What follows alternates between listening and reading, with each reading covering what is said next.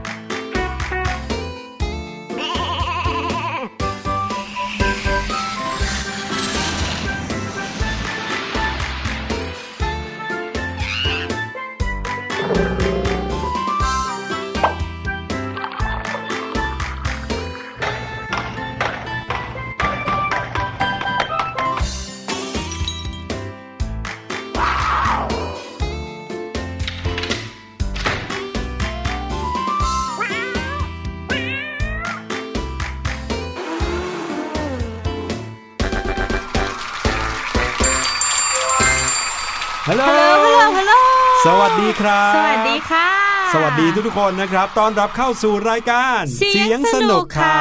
เมื่อไหร่ที่น้องๆได้ยินเสียงโคร้องกรี๊ดกราดแสดงว่าพวกเราเนี่ยมานั่งรอประจำการตรงนี้แล้ว มาแล้วเรียบร้อยเจอกันแบบนี้ทุกๆวันเลย ใช่แล้วค่ะ ไม่ใช่แค่เพียงเวลาที่เราออกอากาศสดตอนช่วงสักสี่ห้าโมงเย็นนะอืมยังมีช่วงเวลาที่น้องๆสามารถฟังรายการเสียงสนุก และรายการอื่น ๆ ของไทย PBS Podcast ได้เนี่ยค่ะทุกวันทุกเวลาทุกสถานที่ไม่ว่าจะอยู่ในช่วงไหนส่วนไหนของโลกก็ฟังได้ ใช่เลย ไม่ว่าจะอาบน้ำอยู่เฮ้ยเอางั้กินเลยเหรอข้าวอยู่ขับรถอยู่ ก็ฟังได้ตลอดเลยนะคะ เดี๋ยวสิขับรถอยู่นี่น่าจะเป็นคุณพ่อคุณแม่ไหมหมายถึงน้องเนี่ยนั่งรถกับไปกับคุณพ่อคุณแม่ไงพี่ลุยอ๋อเอาเป็นว่าไม่ว่าจะเป็นช่วงเวลาไหนๆค่ะขอเพียงแค่มีสัญญาณอินเทอร์เน็ตอืมเราก็เจอกันได้ แถมยังฟังย้อนหลังได้ด้วย ใช่ค่ะ มีแต่ละเรื่องที่เราเอามาฝากกันเนี่ยนะโอ้โห เป็นเรื่องราวว้าวๆทั้งนั้นเลยนะครับแน่นอนค่ะ รวมไปถึงข่าวสารของแต่ละประเทศมาจากทั้งอเมริกาอืมยุโรปโอ้โหอินเดียโอ้โหจีน มีไหนอีก ออสเตรเลีย นิวซีแลนด์ มาจากทุกมุมโลกเลยก็ว่าได้ค่ะ ขอแค่ว่ามีที่ไหนอัปเดตอะไร เราจะไปตามมาอืมแล้วเอาเรื่องราวเหล่านั้นมาบอกเล่าแบ่งปันกับน้องๆนะครับ ใช่แล้วล่ะค่ะ ในช่วงนี้อาจจะมีข่าวเกี่ยวกับไวรัสโควิด -19 เนี่ยเยอะนิดนึงอืมแต่ว่ามันน่ะก็ส่งผลดีให้กับสิ่งแวดล้อมแล้วก็สภาพแวดล้อมของเราตอนนี้นะคะ ใช่ หลายๆคนก็คงจะรู้อยู่แล้ว ใช่ เพราะว่าหลายข่าวเลยที่เราได้นำมาฝากน้องๆ อย่างเช่นน้ำใสอืมอย่างเช่นแม่น้ำคงคาที่เมื่อก่อนโอ้โห ถือว่า มันกินมันดื่มไม่ได้อะครับแต่เดี๋ยวนี้ค่าคุณภาพของน้ำมันดีขึ้น เพราะว่ายังไงซะแม่น้ำคงคาเนี่ยก็เป็นแหล่งที่จะบริโภคแล้วก็ใช้ต่างๆ ของคนอินเดียมานานนับร้อยร้อยๆปีแล้วนะใช่ค่ะทุกวันนี้เขาก็ยังใช้กันอยู่ ไม่แน่ใจเหมือนกันนะครับว่าในช่วงเวลาที่แต่ละคนต้องกักตัวอยู่บ้านอืมตามมาตรการของทางการเขาเนี่ยเขาจะมีคนออกมาใช้พื้นที่ หรือว่าใช้ประโยชน์จากแม่น้ำคงคากันบ้างหรือเปล่า แต่ว่าในหลาย ๆ ที่ทั่วโลกเนี่ยนะครับ ต่างก็มีธรรมชาติที่ดีขึ้นกันทั้งนั้นเลย ใช่แล้วครัค่ะบพี่หลุยส์ก็แอบจะรู้สึกแบบนั้นกับประเทศไทยเราเหมือนกันนะอืมเอออย่างน้อยที่สุดเนี่ย แต่ละวันที่กดโทรศัพท์มือถือเช็คค่าฝุ่น PM 2.5 นะค่ะลดน้อยลงมากเลย จริงค่ะ ขึ้นเป็นสีเขียวแล้วก็ค่าต่ำมากๆเลยทุกวันอืมเลย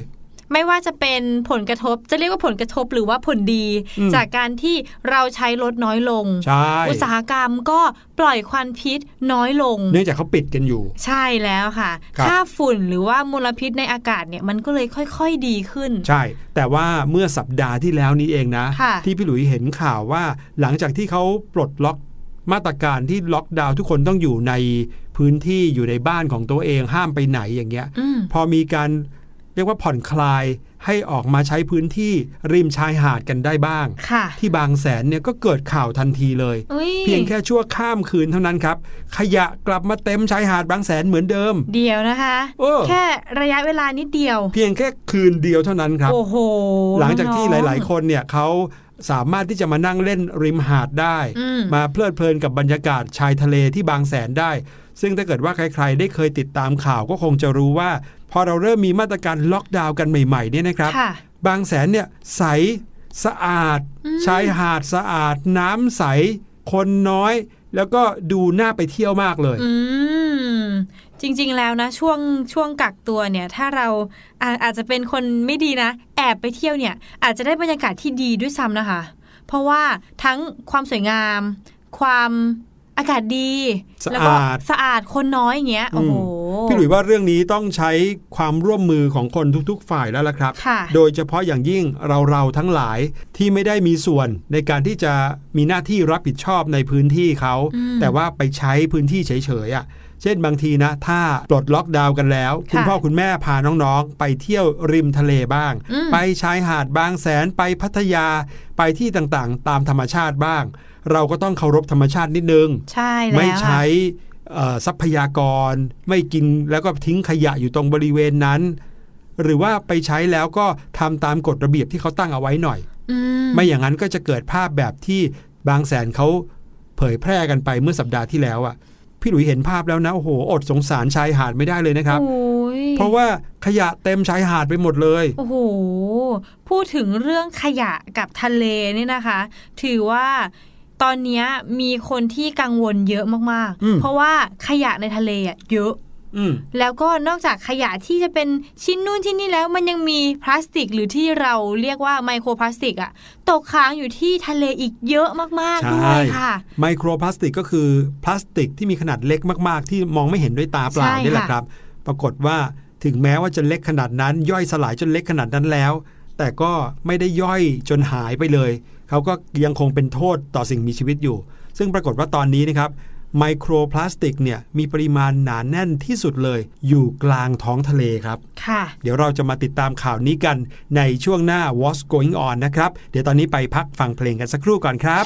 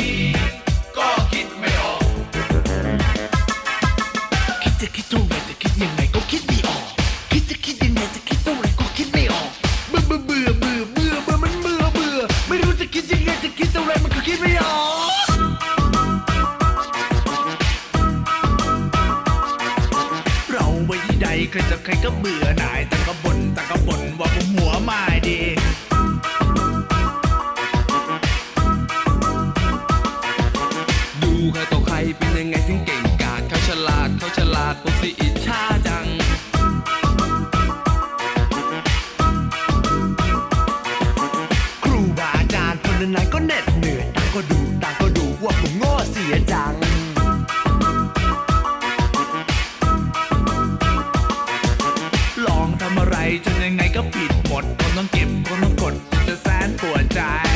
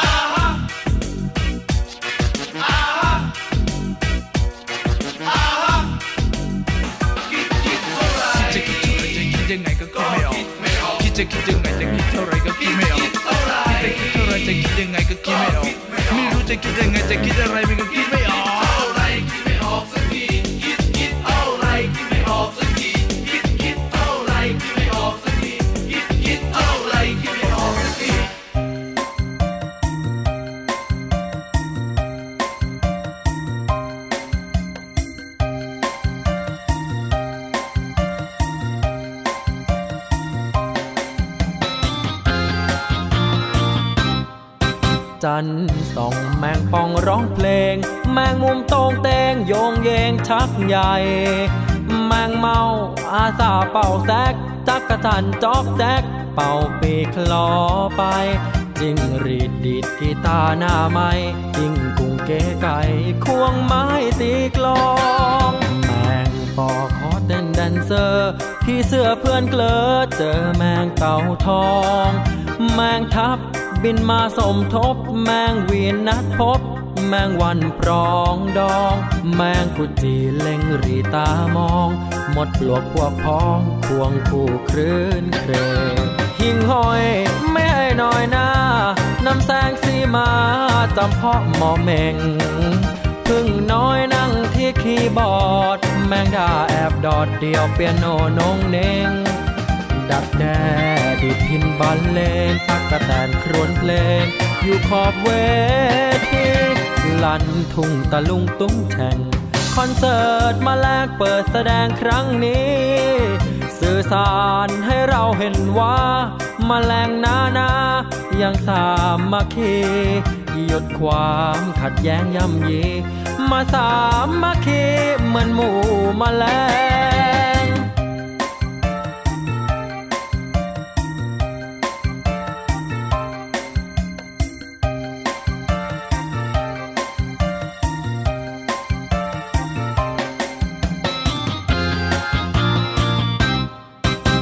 ห้อย ไม่ให้น้อยหน้านำแสงสีมาจำเพาะหมอเมงพึ่งน้อยนั่งที่คีย์บอร์ด แมงดาแอบดอดเดียวเปียโนนงเนงดักแด้ดิดพินบอลเลงตักกะแตนครวนเพลง อยู่ขอบเวทีลันทุ่งตะลุงตุ้งแช่งคอนเสิร์ตมาแลกเปิดแสดงครั้งนี้ สื่อสารให้เราเห็นว่า มาแรงนานายังสามัคคีหยุดความขัดแย้งย่ำยี มาสามัคคีเหมือนหมู่มาแลง What's going on?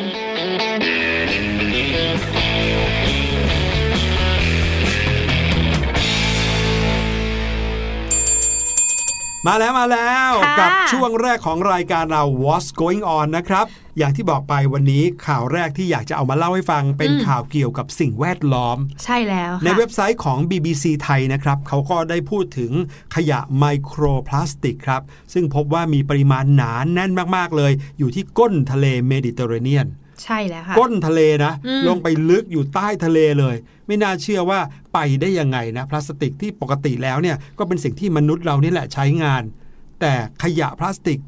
ดันไปอยู่ที่ก้นทะเลซะอย่างนั้น ใช่แล้วค่ะ คณะนักวิทยาศาสตร์นานาชาตินะครับ ซึ่งตอนนี้นำทีมโดยทีมวิจัยจากมหาวิทยาลัยแมนเชสเตอร์ของสหราชอาณาจักรครับ เขาก็มีการรายงานว่า มีการพบชิ้นส่วนไมโครพลาสติก ในปริมาณที่มีความหนาแน่นสูงสุด เท่าที่เคยพบมา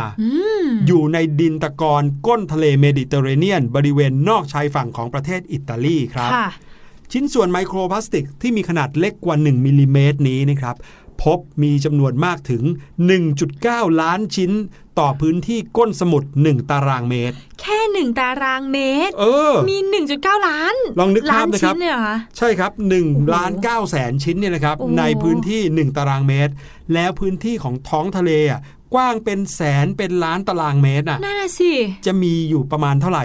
ถามว่าวิธีที่เขาจะคำนวณจำนวนขนาดนี้เขาคำนวณจากไหนค่ะเขาคำนวณจากตัวอย่างน้ำนะครับน้องอืมๆไม่ใช่ว่าเขาไปนั่งนับจนได้ 1.9 ล้านชิ้นนะ เขาคำนวณจากตัวอย่างน้ำซึ่งอาจจะเอามาประมาณสัก1คูณ1คูณ1เซนติเมตรอะคือ 1 ลูกบาศก์เซนติเมตรค่ะแล้วเขาก็มานับจากจำนวนแค่นั้นนะครับอืมว่าถ้าในจำนวน 1 ลูกบาศก์เซนติเมตรเนี่ยมีอยู่ทั้งหมดกี่ชิ้นค่ะสมมติว่านับได้อาจจะ 5,000 ชิ้นค่ะเขาก็เอาไปคูณเลย คูณจำนวนนั้นทั้งหมดว่าถ้าเปรียบเป็น 1 ตารางเมตรแล้วเนี่ยมันจะประมาณเท่าไหร่โอ้โหเยอะมากๆเลยอะพี่หลุยเยอะจริง ๆ เยอะจริง ๆ นะครับ ซึ่งส่วนใหญ่นั้นประกอบไปด้วยเส้นใยจากเสื้อผ้า และเศษใยสังเคราะห์จากสิ่งทอเอออันนี้พอเป็นไปได้แล้วนะค่ะเพราะว่าเราเห็นว่าเวลาคนไปเล่นน้ำทะเลก็ต้องใส่เสื้อผ้าไปเล่นเนาะใช่ไม่ว่าจะเป็นชุดธรรมดาหรือชุดว่ายน้ำเนี่ยมันก็จะทำให้ ตกหล่นลงไปในน้ำหรืได้อบางคนเป็อาจจะไม่ชิ้นเล็กๆตั้งใจอะพี่หลุยมันอาจจะอืมปลิวตกไป โดยเฉพาะอย่างยิ่งเสื้อผ้าที่เป็นชุดว่ายน้ำนะครับ ชุดที่เป็นบอดี้สูทเนี่ยพวกเนี้ยอืมมีส่วนผสมของพลาสติกอยู่อ๋อก็เป็นไปได้นะครับ รวมไปถึงชิ้นส่วนพลาสติกขนาดจิ๋วเล็ก ๆ มาก ๆ ที่แตกตัวออกมาจากขยะพลาสติกชิ้นใหญ่ตามการเวลา ก็ไปรวมกันอยู่ตรงนั้นครับเริ่มที่จะนึกภาพตามแล้วงงไหมว่าไปอยู่ได้ยังไงที่ก้นมหาสมุทร ก้นมหาสมุทรที่ว่าเนี่ยคือไม่ได้อยู่ที่ผิวน้ำทะเลนะ ลึกลงไปนับ10นับร้อยเมตร อืมก็คืออยู่เหมือนเขาเรียกว่าพื้นดินที่อ่าอยู่ใต้น้ำอีกทีหนึ่งจุดที่พบไมโครพลาสติกสะสมตัวอยู่ในปริมาณหนาแน่นสูงสุดนั้นก็คือบริเวณแอ่งใต้ทะเลไทเรเนียน ซึ่งอยู่ระหว่างแผ่นดินใหญ่ของประเทศอิตาลี เกาะคอร์ซิกา และเกาะหลักของแคว้นปกครองตนเองซาร์ดิเนีย ซึ่งทำให้นักวิทยาศาสตร์มีความกังวลครับ ว่ากระแสน้ำก้นสมุทร ที่พัดพาเอาออกซิเจน และสารอาหารต่างๆ ไปหล่อเลี้ยงบรรดาสัตว์ใต้ทะเลลึกนั้น จะถูกไมโครพลาสติกปนเปื้อนในปริมาณสูงไปด้วยหุยจริงค่ะ ถ้าน้องปลาเนี่ยดันเผลอกลืนไมโครพลาสติกเข้าไปโอ้โหในจำนวนมากอะน้องๆคิดดู แน่นอนครับ เขาจะต้องป่วยหรือว่าเผลอๆก็เสียชีวิตไปเลย เสียชีวิตไปเลย ใช่ค่ะครับ ดรเอียนเคนนะครับหนึ่งในผู้นำทีมวิจัยจากมหาวิทยาลัยแมนเชสเตอร์เขาบอกว่า ไมโครพลาสติกมักจะสะสมตัวหนาแน่นที่จุดใดจุดหนึ่งของพื้นมหาสมุทรอืมเนื่องจากกระแสน้ำทรงพลังที่ก้นทะเลนั้นทำให้เกิดสิ่งที่เรียกว่ากองตะกอนพัดพาครับอ๋อซึ่งก็คล้ายกับเนินทรายใต้น้ำอะค่ะก็คือพูดง่าย ๆเขาพัดพาเอาทุกอย่างไปรวมตัวกันเป็นกองๆอยู่ตรงนั้นค่ะตามกระแสน้ำในมหาสมุทรนะครับ ดรเคนเขาบอกว่า กองตะกอนพวกนี้อาจรวมตัวเป็นแนวยาวได้หลายสิบเมตร และอาจหนาถึงหลายร้อยเมตร เป็นตะกอนที่สะสมตัวได้มากที่สุดประเภทหนึ่งบนโลก โดยมีตะกอนละเอียดเป็นองค์ประกอบส่วนใหญ่ เราจึงคาดการได้ไม่ยากว่า จะพบชิ้นส่วนไมโครพลาสติกปะปนอยู่ในตะกอนชนิดนี้ด้วย ทีมผู้วิจัยนะครับเขายังทดลองใช้แท้งน้ำขนาดใหญ่จำลองกระบวนการที่ทราย โคลน แล้วก็ตะกอนต่างๆ ในหุบเหวและร่องลึกก้นสมุทรสามารถไหลไปอย่างทรงพลังได้ยังไง ค่ะ คือจำลองเหตุการณ์ว่าใต้ทะเลเป็นอย่างเงี้ย ถ้าจำลองมาอยู่ในแท้งน้ำขนาดเนี้ย จะเป็นยังไง เพื่อคาดเดาว่าแล้วถ้าเป็นของจริงอะจะเป็นยังไงอืมซึ่งการทดลองนี้นะครับทำให้ทราบว่ากระบวนการแบบนี้จะช่วยพัดพาเอาไมโครพลาสติกจากผิวน้ำให้ค่อยๆ จมลึกลงไปได้อีกเรื่อยๆ แล้วก็สามารถกระจายตัวออกไปได้ไกลถึงหลายร้อยกิโลเมตรที่ก้นทะเลครับโอ้อืมอย่างนี้ยจะแพร่กระจายเจ้าตัวไมโครพลาสติกอะครับไปสู่ทะเลที่แบบกว้างขึ้น ใช่ แล้วก็ส่งผลกระทบมากขึ้นไปอีก ใช่ครับ น้องๆ ลองนึกภาพว่าเป็นสระน้ำก็ได้อืมสมมุติว่าเป็นสระน้ำของหมู่บ้านเนี่ย เราจะค่ะนึกภาพเนาะเป็นสระสี่เหลี่ยมใช่ไหมค่ะ แล้วนึกภาพว่าใต้สระน้ำนั้นน่ะ ลึกขนาดนั้นนะสมมติว่าลึก 3 เมตรอืมใต้สระน้ำนั้นเนี่ย บนพื้นของสระน้ำที่มีน้ำอยู่ข้างใต้นั้นนะครับ มีเศษขยะอะ รวมอยู่ตรงนั้น หรือมีน้ำขุ่นๆรวมอยู่ตรงนั้นค่ะเต็มพื้นที่สระไปหมดหุยแล้วก็ใสเฉพาะบนผิวหน้า คิดดูสิครับ นั่นแหละคือทะเลที่เป็นอยู่จริงตอนนี้ โอ้โห พูดอืมแล้วกลัวมาก ๆ เลยค่ะ พี่หลุย งานวิจัยก่อนหน้านี้นะครับเขาก็มีการประมาณการกันด้วยว่า ขยะพลาสติกประมาณถึง 4 ล้านตันถึงโอ้12 ล้านตัน ที่แม่น้ำสายต่างๆ พัดพามานะครับ ได้ไหลลงสู่มหาสมุทรในทุกๆ ปี โดยเรื่องเนี้ยมีสิ่งที่น่าสนใจตรงไหนรู้ไหมฮะค่ะผู้คนส่วนใหญ่มักจะให้ความสนใจกับแพขยะขนาดยักษ์กลางมหาสมุทร รายการเราก็เคยพูดจถึริงงไปนะค่ะจริงค่ะ ลองนึกถึงขยะที่มันลอยน้ำได้เนี่ยอืมแล้วมันลงไปอยู่ในทะเล แน่นอนครับเขาก็จะโดนกระแสน้ำพัดมาไหลรวมกันใช่กลายเป็นค่ะแพขยะขนาดยักษ์ซึ่งมีพื้นที่เป็นตารางกิโลเมตรเลยนะ ใหญ่มากโอ้แต่ปรากฏว่างานวิจัยเขาบอกว่าแพขยะที่เห็นใหญ่โตเยอะแยะอยู่บนผิวมหาสมุทรเนี่ย เป็นเพียงแค่หนึ่งเปอร์เซ็นเท่านั้นเอง โอ้โหพี่หลุย แต่สิ่งที่เป็นขยะพลาสติกทั้งหมดเนี่ยอีก 99%มันอยู่ใต้ทะเลครับโอ้โห แย่แล้วล่ะค่ะ ตอนนี้โอ้โหพี่แนนรู้สึกว่าเคยอ่านข่าวที่ทุกคนช่วยกันเก็บขยะอืมแต่ว่ามันเป็นขยะที่เราอะมองเห็นว่ามันลอยอยู่บนน้ำใช่ครับ โอ้โห แต่ว่าเราไม่รู้เลยว่าขยะจริง ๆ แล้วที่มันเยอะมากๆ เนี่ยมันอยู่ใต้พื้นดิน ครับผมและโอ้นั่นเนี่ยจะเป็น โทษหรือว่ามีผลกระทบต่อสัตว์ใต้ทะเลมากกว่าอีกนะครับโอ้โหยอย่างนี้ทุกคนนะคะต้องช่วยกันใช่อย่าให้เสื้อผ้าหรือว่าขยะเนี่ยมันหล่นลงไปในทะเลเยอะนะใช่ต้องเริ่มกันตั้งแต่วันนี้แหละครับโอ้ต้องเริ่มจากใกล้ๆตัวเลยค่ะ ก็คือที่บ้าน เพราะว่าสุดท้ายถ้าสมมติแถวแถวบ้านเราทิ้งขยะลงแม่น้ำอืมของเหล่านั้นมันก็จะลงไปทะเลอยู่ดีออะยู่ดี ใช่อืมหลายคนบอกว่าหนูไม่ค่อยได้ไปทะเลเลย หนูจะไปสร้างขยะในทะเลได้ไง แค่เราทิ้งขยะไม่เป็นที่อยู่ที่บ้านเรา หรือว่าในชุมชนที่เราอยู่เนี่ยค่ะขยะชิ้นนั้นนะครับในอีก 5-6 เดือนข้างหน้ามันอาจจะไปอยู่กลางทะเลก็ได้นะใช่ใครจะไปรู้โอ้โหอ่านั่นก็คือเรื่องราวของสิ่งแวดล้อมที่อยากจะเอามาฝากกันในวันนี้นะครับ มาถึงอีกหนึ่งข่าวครับพี่แนนโอ้โหเห็นบอกว่าพี่แนนมีเรื่องเกี่ยวกับสัตว์ที่อาจจะทำอันตรายต่อมนุษย์ได้ด้วย แน่นอนค่ะ สัตว์ตัวเนี้ยมันมีลักษณะคล้ายๆพึ่งอืม แต่ว่าตัวใหญ่กว่าเยอะมากๆเลยค่ะ แล้วก็สามารถที่จะต่อยคนเนี่ยทำให้ถึงเสียชีวิตได้เลย โอ้โหแต่ว่าเรื่องราวนี้นะคะ เป็นเรื่องราวที่เกิดที่สหรัฐอเมริกาค่ะ ไม่ใช่ที่บ้านเราน้องๆ อาจจะหุยตกใจจะมาถึงบ้านหนูหรือเปล่าเจ้าสัตว์ตัวนี้ เจ้าตัวนี้ก็คือแตนยักษ์สังหารค่ะอืมตัวนี้นะคะที่เขามีชื่อว่าแตนยักษ์สังหารเนี่ย เพราะว่าขนาดของมันเนี่ยนะคะ โตได้ถึง 6.35 เซนติเมตร โอ้โห เดี๋ยวนะ เท่านิ้วก้อยนิ้วหนึงเลยนะ ใช่เลยค่ะโอ้ยแล้วนิ้วก็ก้อยผู้ใหญ่ด้วยนะครับเด็กๆจะบอกว่าพึ่งเนี่ยมันมีแค่อ่าเซนเดียวเนี่ย ก็ถือว่าตัวใหญ่แล้วพึ่งครับอะแต่แตนเนี่ยนะคะ เท่านิ้วก้อยน้อง ตัวใหญ่มากๆเลย ใหญ่มาก เจ้าแตนยักษ์สังหารนี่นะคะ มีถิ่นกำเนิดในเอเชียตะวันออกเฉียงใต้ค่ะ ในฝั่งจีนแล้วก็ไต้หวันค่ะ ถูกพบครั้งแรกเนี่ยในเมืองเบรน รัฐวอชิงตันเมื่อช่วงเดือนธันวาคมที่ผ่านมา สิ้นปีที่แล้วค่ะ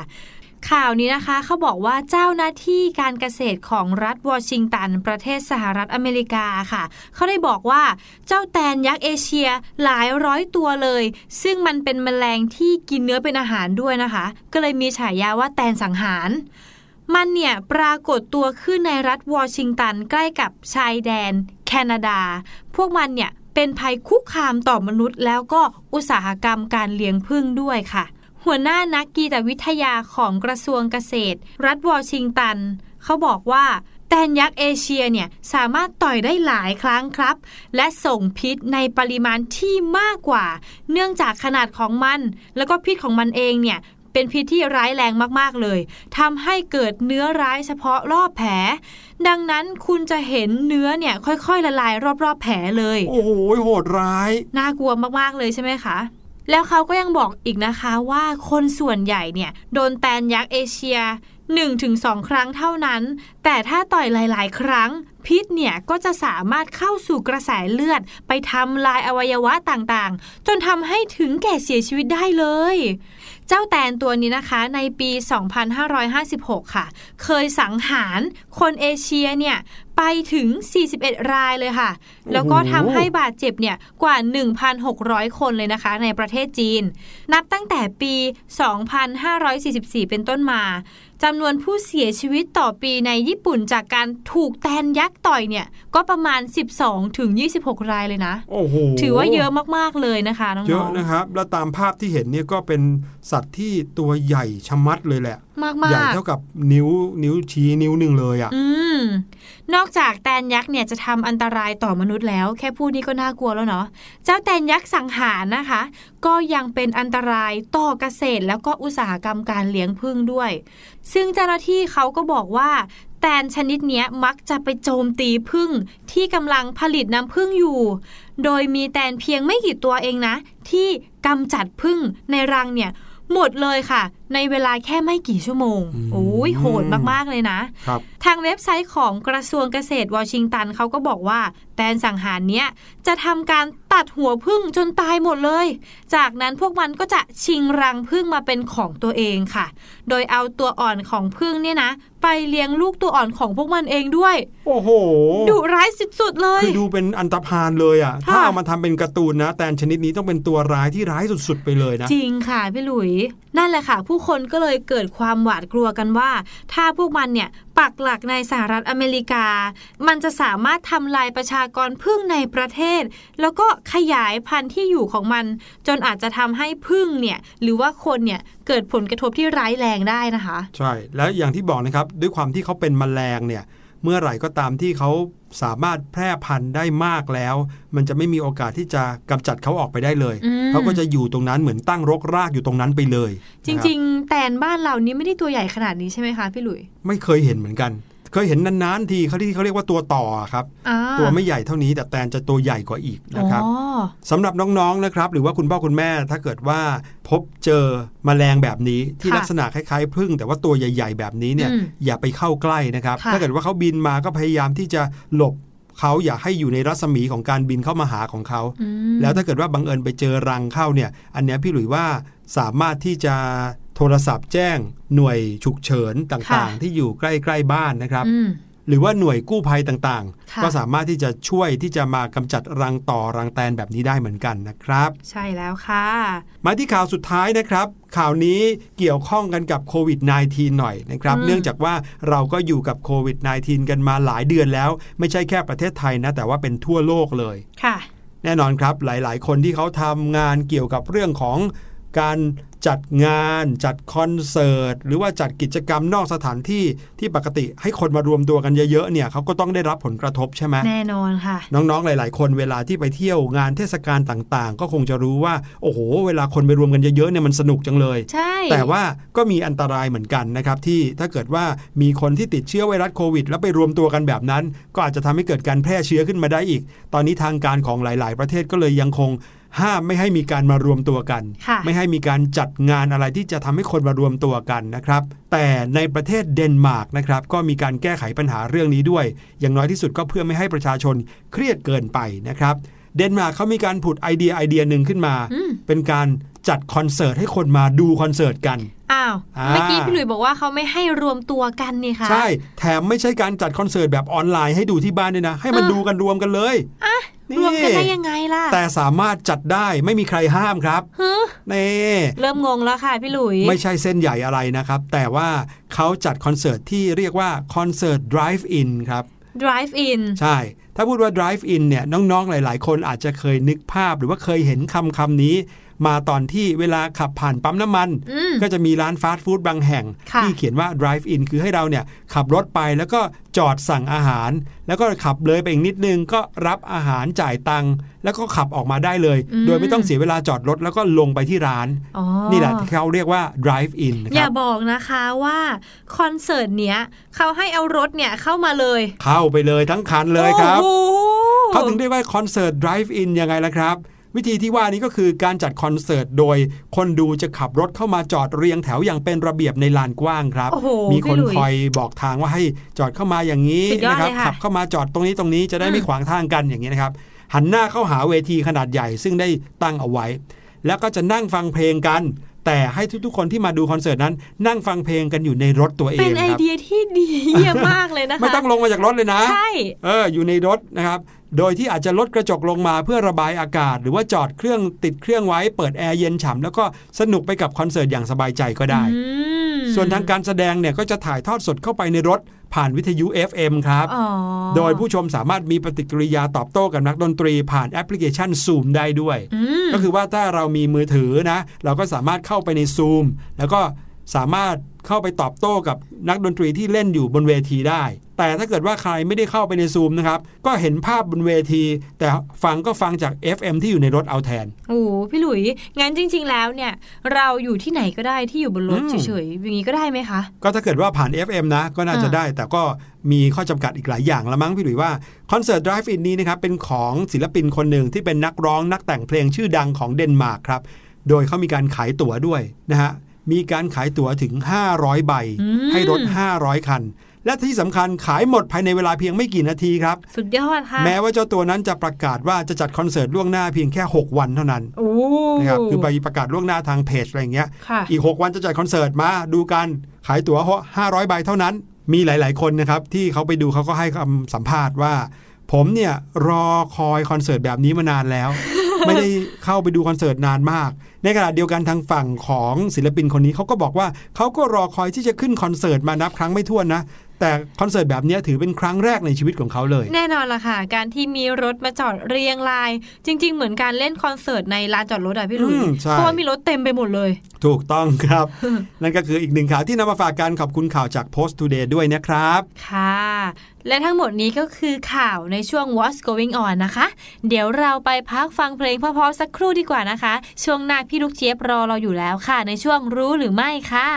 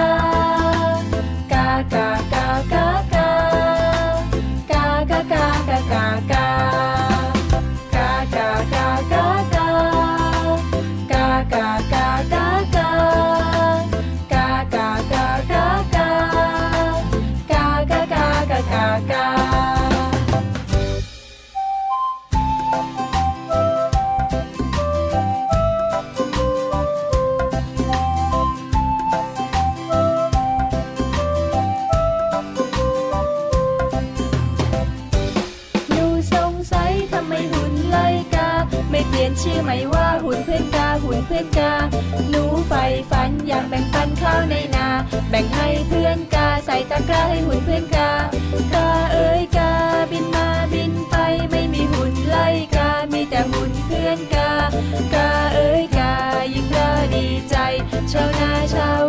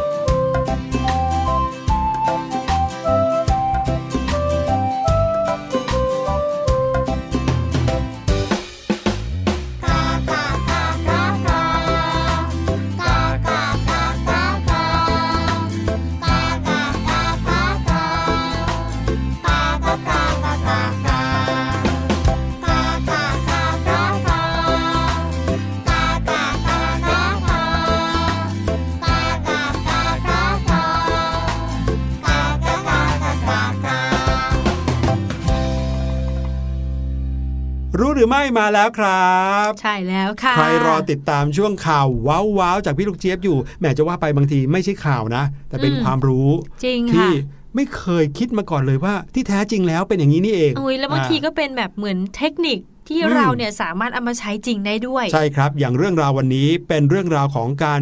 ใช้ของที่จะทำให้เราเนี่ยปรุงรสด้วยอะไรสักอย่างหนึ่งที่ใช้แทน ผงปรุงรสได้อุ้ยอะไรอะคะเออจะเป็นยังไงไม่รู้หรอกครับอืมคนที่รู้คือคนคนนี้ไปหาพี่ลูกเจี๊ยบกันครับ รู้หรือไม่กับพี่ลูกเจี๊ยบ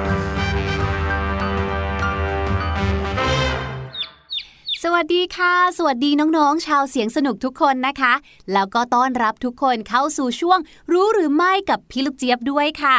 ช่วงนี้อากาศร้อนนะคะ อย่าลืมดูแลสุขภาพกันด้วย พอพูดถึงเรื่องสุขภาพ พี่ลูกเจี๊ยบก็จะนึกถึงแต่เรื่องของอาหารการกิน ไม่ว่าจะเป็นผักหรือผลไม้ค่ะ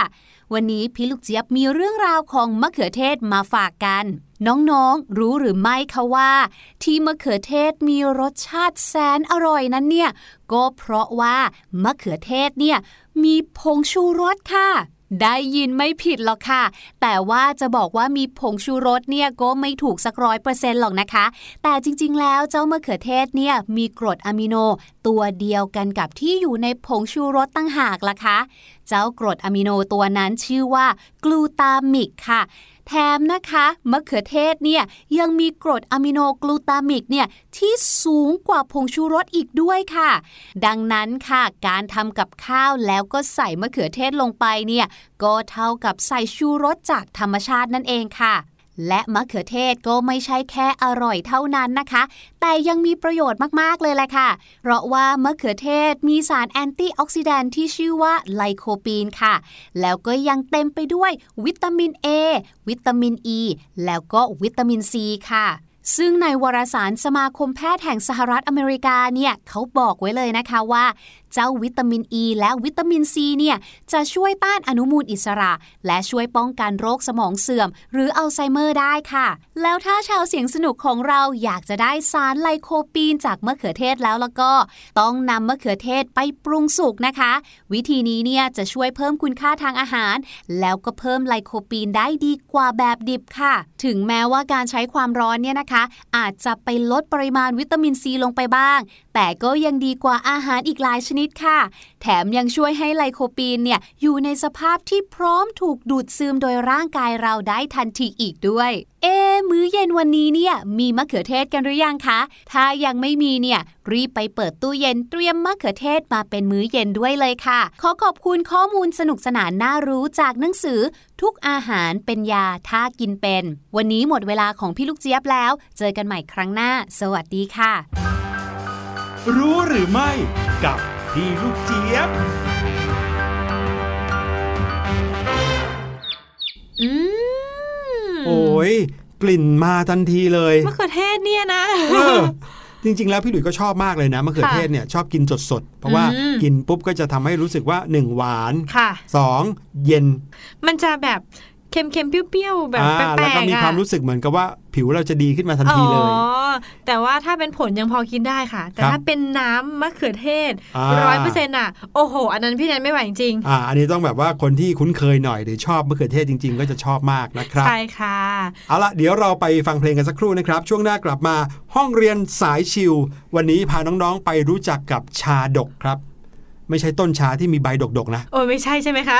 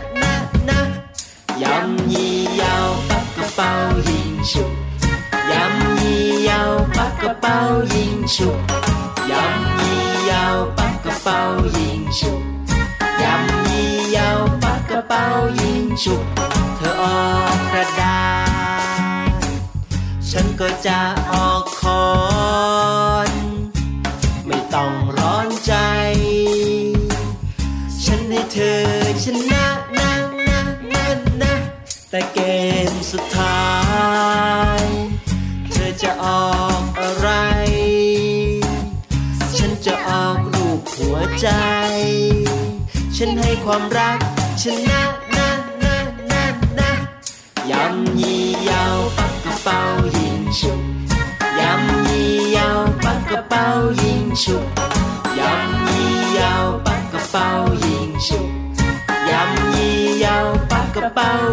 ยิงฉุบฉุ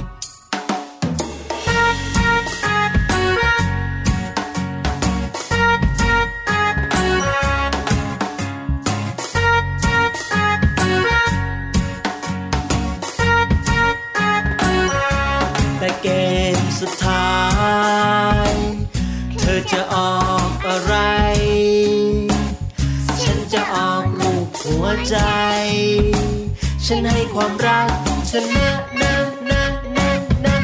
ความรักชนะทุกอย่าง ความรักชนะทุกอย่าง ความรักชนะทุกอย่าง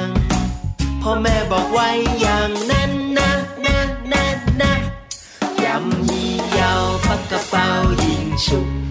ยำยี่ยาวปักกระเป๋ายิงฉุบยำยี่ยาวปักกระเป๋ายิง ฉุบยำยี่ยาวปัก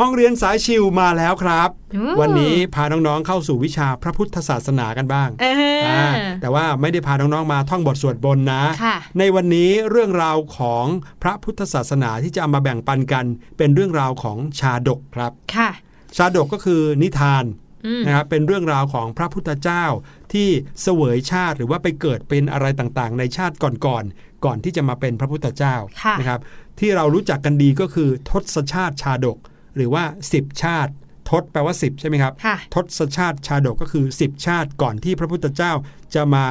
เป็นพระพุทธเจ้า จะมาเป็นเจ้าชายสิทธัตถะค่ะที่คนส่วนใหญ่จะรู้จักกันเราเคยเล่าไปแล้วด้วยนะฮะ ก็คือพระเวสสันดรชาดกอืมคือชาติสุดท้ายเลยก่อนที่พระพุทธเจ้าจะมาบังเกิดเป็นเจ้าชายสิทธัตถะเนี่ยก็มาเป็น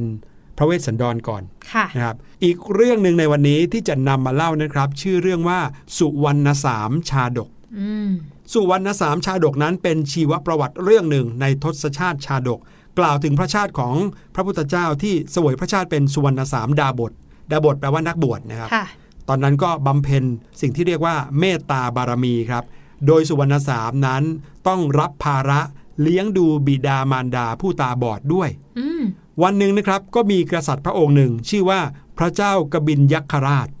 พระเจ้ากบินยักษราชเนี่ยก็มีความชื่นชอบในการเข้าป่าล่าสัตว์อืมวันนั้นพระองค์ก็มาล่าสัตว์นะครับ แล้วก็โอ้โหมองเห็นเหมือนมีกวางตัวหนึ่ง